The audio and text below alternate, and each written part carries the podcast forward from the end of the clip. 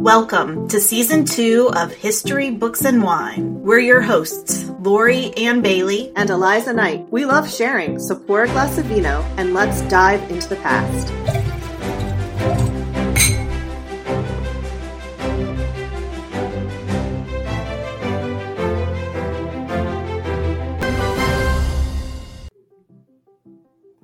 Today, we're excited to have a guest joining us, author E. Elizabeth Watson. On this episode, we're going to talk about archaeology, paleontology, Highlanders, and cowboys. Ooh, welcome, Elizabeth. Thank you so much for having me. I'm looking forward to it. We're excited. Very happy to have you here. But before we dive into this exciting episode, Elizabeth, can you tell us what you are drinking today? I am drinking Sauvignon Blanc, which is my favorite type of wine, but specifically a type called Scout Wild, which is kind of funny. The reason I even picked it out is because my kids are big into Scouts. They're really into it. So when I saw this wine bottle, I w- and I thought it said Scout Wine, and I was like, what in the world is that? Like, that seems like it should not be a thing. Well, anyway, I grabbed yeah. it just because of the name, but yeah, Scout Wild, and it's super good. And you can find it at Target. Oh, that's great. Oh, and for those, you know, since you can't see me, I should let you know I am having it in my tartan insulated wine glass. So, nice. You know. Very nice. Very on brand for me. Yeah. So today I just picked out a single serve, um, little can of wine. This used to come in a little bottle because sometimes in the evening I don't like opening a bottle of wine because I feel like I'm responsible for drinking the whole thing, and and I'm not as good at avoiding temptation as I'd like. So these single serve bottles, um, or can in this case, really work out well for me sometimes. And this one is a Woodbridge by Robert Mondavi. Nice. And it's a Cabernet Sauvignon, my favorite. My favorite, too. Today, I am having, since we're talking about Highlanders and cowboys, something a little risque. And it is a Ménage à Trois. Yeah. Um, it's Midnight, the dark red blend. And it says, let the deep, dark magic of midnight embrace you. And I think that's just kind of funny. Um, velvety blackberry flavors linger on your lips like a stolen kiss. And since oh we're talking about sexy Highlanders and cowboys, I thought that was a good one to choose. That's perfect. Yeah. Sounds perfect to me. So, Elizabeth, before becoming an author, you got down and dirty with history as an archaeologist. Yes. Can you tell us more about that and how it sparked your interest in the Texas desert and cowboys? Oh, my goodness. Uh, where to even start? I'll try not to be long-winded, but, um, geez, when it comes to West Texas, that it's a region that is not nearly as researched as a lot of other areas. When people think of the American Southwest, they think of New Mexico, Arizona, Utah. Uh, when they think of Texas history and archaeology, they think of Caddo, mound building, which is more Mississippi Valley, eastern Texas. And so West Texas is this desert region that is explored but never really seemed to fit into any particular camp of archaeology and archaeological study. So there's definitely a mystique about West Texas that I just loved and embraced. The desert, it's uh, the Chihuahuan Desert. It's part of the sort. It's a whole region that goes way down into Mexico and up a little bit into uh, the United States. And so it's kind of on the fringe of the Chihuahuan Desert. It's so harsh. It's just this this. primal environment where everything is really trying to survive. It's incredibly beautiful, but incredibly stark.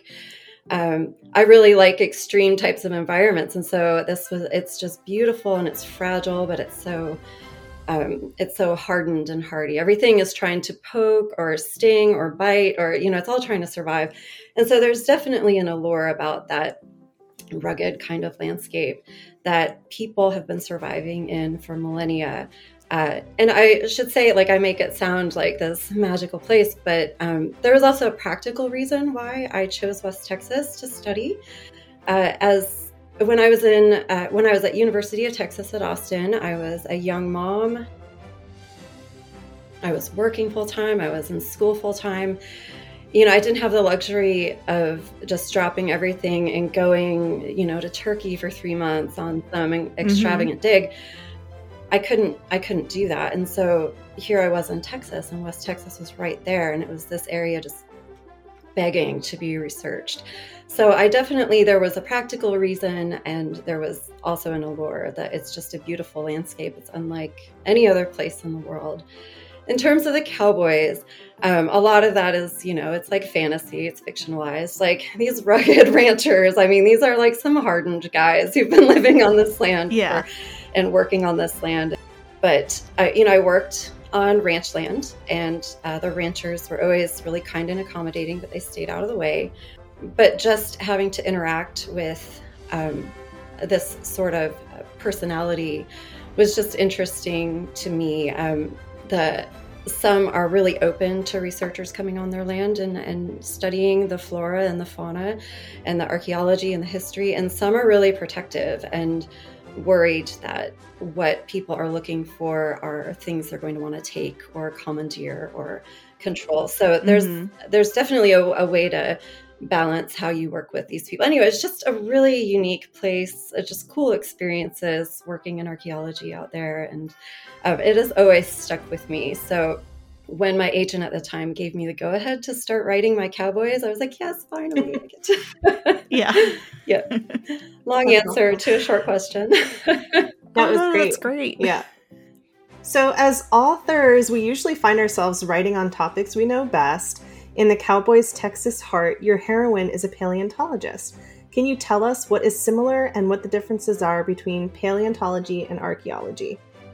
I am so glad you asked this question, because I think a lot of people just don't know the difference. And mm-hmm. I have mm-hmm. definitely been confronted with people just being conversational. There's nothing wrong, or but they will say, oh, you know, you're an archaeologist, like you look at dinosaurs. I'm like, no, don't look at dinosaurs. Like, and yeah. so back at, at U T Austin, uh, one of the grad student research, uh, a computer lab, sorry, had a big sticker on the window, a bumper sticker that said, archaeologists don't dig dinosaurs.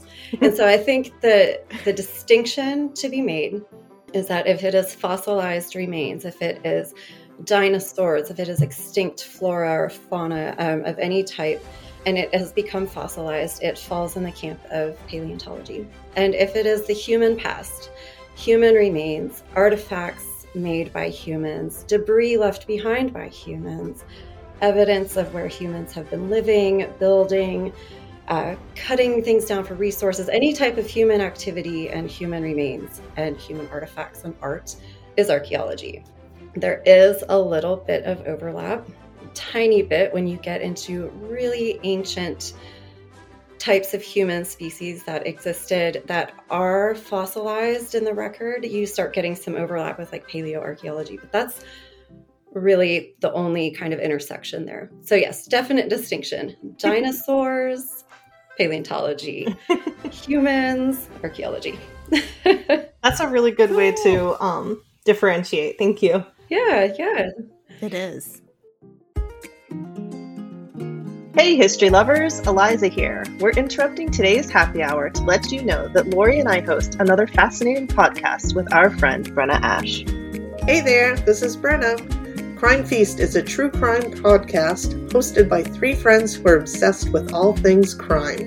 Each week, join Brenna, Eliza, and I as we serve up a platter of murders, mayhem, missing persons, tragedies, and more. Feast on notorious tales ripped from today's headlines and resurrected from the past. Until then, stay safe out there. We don't want you on the menu next. Now, back to the show. Cheers! And another question on what is similar and different. You write stories with historical Scottish Highlanders and modern-day cowboys who are both hardened and honed by the landscapes they live in. How is it to write in both worlds, and which one do you find the hardest? You know, at one point I would have said that I thought my cowboys were the hardest to write, because as a historian and someone who enjoys history and just has a natural pull to the past, researching the past is like breathing to me. It's just something that I do. And mm-hmm. having to research modern day things that I really should know, but I don't, because, you know, they're just things about the modern world that are not um, relevant to me, was at first a challenge. But at the end of the day, I realized that beneath all of these layers of contemporary, Western, historical Scottish, I'm writing the same types of protector males. And so they mm-hmm. really are essentially at their core, no matter what other archetypes they're layered with, they're all protectors, and they all are a product of these environments, uh, political landscapes, warfare, or, you know, modern modern day, you know, like West Texas, the harsh desert terrain, and all of the challenges that come with that. Like, they're all products of of a rugged landscape and a rugged existence. And so when I peel back the layers underneath them, I actually don't, I think I face the same types of challenges every time I write a story. And it's more about digging into the characterization and what makes these guys wear such armor around these vulnerable hearts of theirs, and how I can peel those layers back in a way that's realistic and emotional. So, yeah. Yeah. Yeah, I love that. I like that too. I never thought about it that way, but it's so true. Like, the hard landscape, I like it. Yeah, the, you know, mm-hmm. being drawn to these extremes, you know, like, I love the deserts. I live in the yeah. mountains. When I travel, I make a point to explore and go hiking and, and see, you know, what's underneath, like, the veneer of buildings and attractions. And so I think I like to write heroes that are that are products of that sort of thing too. I think it just, you know, like, we write what we know, and, and right. that's something that I'm drawn yeah. to. Yeah, for sure. Love that. So, like you, Lori and I also have a fascination with history and Scotland. Yes. Can you tell us about the book you have coming out this August, A Highland Rogue to Ruin? What time period did you set this in, and why? Okay, so this book is set in the mid fifteen hundreds. Uh, it's set in that period because it is a sequel to Twelfth Night's Bride, which was also set in that time period. And so um, I'm stuck mm-hmm. with that time period because these are characters that we meet briefly in Twelfth Night's Bride. Yeah. Um, but again, it's it's a time period that, yes, we've studied and we've learned about. But when it comes to historical romance, it seems as though Regency is such a strong draw, and medieval is st- such a strong draw. And um And again, it fits in this sort of in-between period of time that in Scotland was actually quite tumultuous and isn't really what we normally go to our, you know, Scottish Highlander books for. So I find it interesting. It was a period of history that I wasn't as familiar with as, say, you know, medieval and Robert the Bruce and all of those, you know, the Wars of Independence. Um, and then the Regency is so well established as a as a historical subgenre yeah. that we know so much about it, you know, through Jane Austen and and all of the literature that's out there. But yeah, definitely, like, this time period, it was a different it was a little different for me. Like, we have we have the beginnings of firearms, but they're not widely used. We so there's still a lot of this need for a sword, and which makes me happy. I like writing a warrior with a claymore. So yeah, yeah. um So, yeah, I just found it to be kind of an interesting time period. mid fifteen hundreds, I think uh, the book is set in fifteen forty-seven. So right before a lot of religious pressure started stamping out a lot of, um, you know, long-time traditions within the country. As we know, like, Christmas celebrations into the later part of that century mm-hmm. started getting quashed and stamped out. Highland culture started getting really stamped out. So I like it for the fact I get to still draw on those kilts and those swords and those, uh, you know, old world traditions before they, you know, underwent um, a lot of the suppression that followed. Nice. That's great. Thank you so much for sharing those fascinating answers. And before we dive into the next stage of our show, which is one of our favorites, Three Fun Facts, we're going to take a quick break to hear from our sponsors. Hello, listeners. This is Lori, and I'm here to tell you that podcasting isn't hard when you have the right partners. We use Buzzsprout, and it's hands down the easiest and best way to launch, promote, and track your podcast. Your show can be online and listed in all the major podcast directories within minutes of finishing your recording. You'll get a great-looking podcast website, detailed analytics, and more. Following the link in our show notes lets Buzzsprout know that we sent you, get you a twenty dollars Amazon gift card if you sign up for a paid plan, and help support our show. Join over one hundred thousand podcasters already using Buzzsprout to get their message out to the world. The team at Buzzsprout is passionate about helping you succeed. The first time I used Instacart was with my sister. We were baking cookies and I'd forgotten the butter. Instacart to the rescue. Now I even use it when we're on vacation, so our staples are delivered right to our door. Save yourself that trip to the market. Instacart delivers groceries in as fast as one hour. They connect you with personal shoppers in your area to shop and deliver groceries from your favorite stores. Follow the link in our show notes, and that lets Instacart know we sent you and help support our show. Plus, you'll get free delivery on your first order over thirty-five dollars. There's multiple stores available in most areas. Shop all your favorites on a single order. The products you love from local stores, hand-selected by shoppers based on your preferences. Delivery to your door in as fast as one hour. Instacart highlights deals to help you save money. Find everything you usually buy and get smart suggestions for new items. They pick the freshest produce and keep your eggs safe too. Let Instacart shop for you. And we're back. So Elizabeth, why don't you tell us three fun facts you discovered during your research? Oh my goodness. Okay, so when I first saw this this question, I was like, I'm researching all the time. Like, what, what did I actually learn? Like, it's kind of just, I'm naturally so curious. I'm always looking stuff up. It could be just my kid asks about whatever, and I'm like, I don't know. Let's just get on the phone and look it up. But yeah. But yeah, so I got to thinking, I'm like, what have I learned recently? That was really fascinating. And since you asked about A Highland Rogue to Ruin, that whole book is set during the Lunasa Harvest Festival hmm. season. And so where Twelfth Night's Bride was set during the Christmastide festivities and celebrations, this one is set during the late summer and during harvest, um, the harvest season. And so I got to dig quite a bit into the Lunasa festival. It's an old pagan harvest. It marks the beginning of the harvest period. And I had always known about it. I had always kind of paid attention to when it started or stopped because I'm interested in that. But I hadn't really like researched it very deeply. And so just learning about its origins um, as this harvest tradition, uh, the festivities that are involved, there's a lot of athletic competitions, there's horse racing. Um, this was like a perfect setting for a book. And so, and for characters to come together in a very free environment when normally, mm-hmm. you know, like you normally like ladies and wouldn't be mingling with just random guys. And mm-hmm. so there were handfasts made, contracts struck during this time, truces struck between warring um, ah. chief chiefs and um, lords. And so it just, learning a little bit more about that, like the horse races was sometimes it was like really, you know, it was hard. This wasn't just on a track, like it was overland. People died during these. It was, Ooh. yeah, I was like, oh, this is wow. so cool. I loved researching that.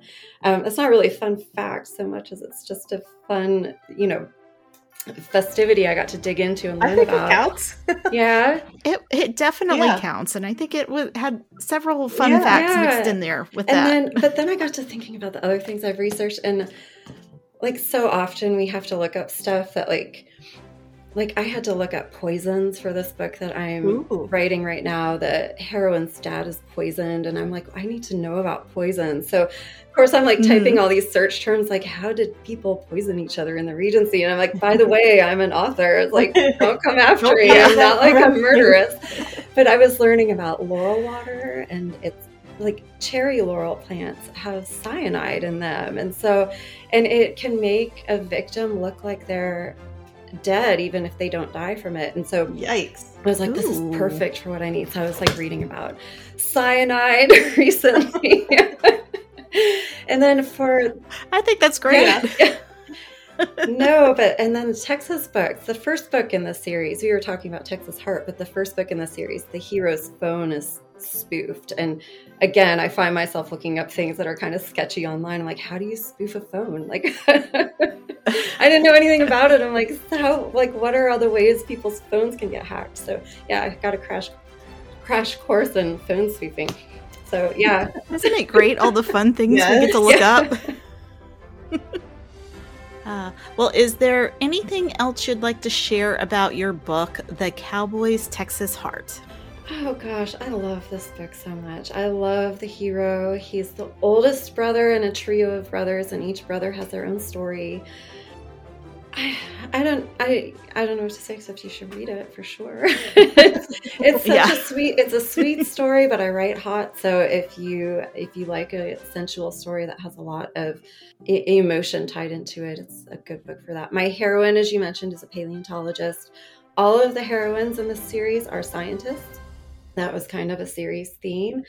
Um, so I've got these cowboys and then these these upstart ladies who, you know, they're they're super smart and they're super bright, and these guys just can't help but fall for them. So, yes, Aww, that's awesome.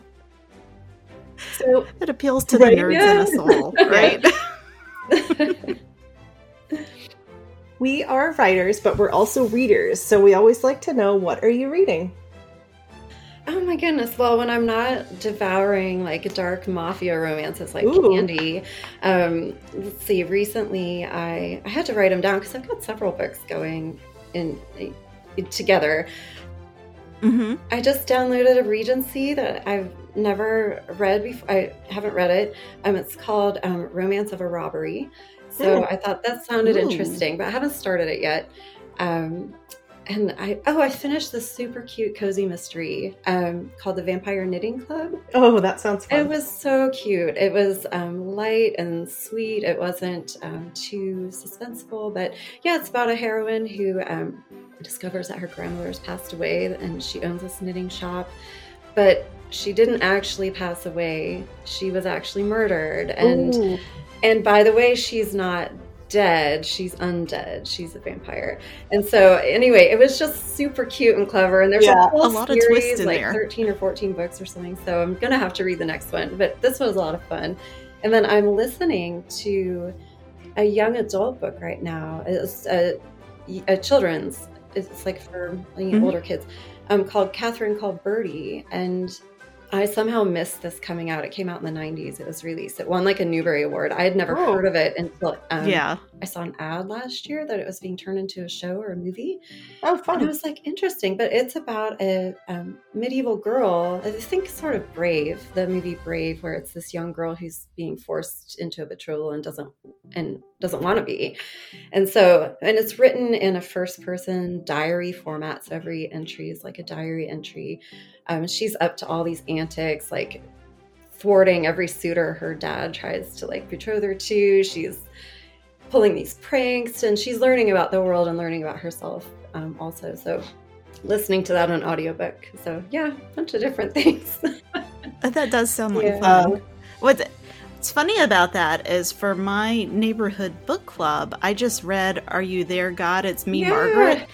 And that's, you know, an older middle school uh-huh. book, too. But uh, we read that because there's a movie coming out for yeah. that this month. Yeah, I just saw that. That was fun. We had some interesting conversations about uh-huh. that one. Yeah. I can't wait to, to see that one, the movie. I've read the book, but. So where can our um, listeners find you? I'm all over on social media. Um, if you, just about any platform, I'm on that platform. Um, you can find me on Facebook, E. Elizabeth Watson. I'm most active on Facebook, so if you're on Facebook, you should find me there. Um, Instagram, uh, author E E. Watson. Uh, you can find me on TikTok, E E. Watson, author. Uh, I'm also on BookBub, again, E. Elizabeth mm-hmm. Watson. And you can also find my website and join my newsletter at w w w dot e elizabeth watson dot com. I'd love to have you awesome. Follow on the one. Thank you. Oh, this was yes, great. It was. This was a lot of fun. Thank you for sharing all this great information. Yes. Oh, and thank you so much for having me. It was a really good time. Our pleasure. Mm-hmm. We hope you enjoyed today's episode with guest E. Elizabeth Watson. Be sure to subscribe so you don't miss the rest of this season's lineup. Coming up, we have guest author Shelley Noble and historian Holly Snaith joining us. We'll also have a happy hour chat with a couple of surprise guests about some of our favorite period historical movies and television shows.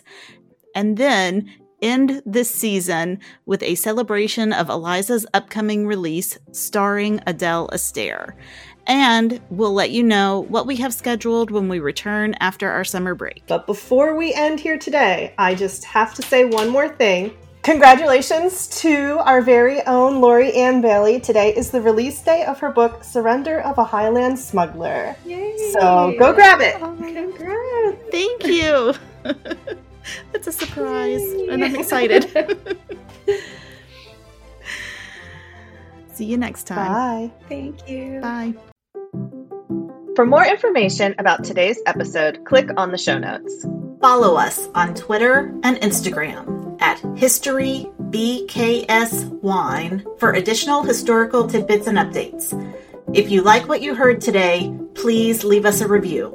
Thank you for tuning in. Be sure to check out our episodes published weekly on Tuesdays. Until next time, cheers and happy reading.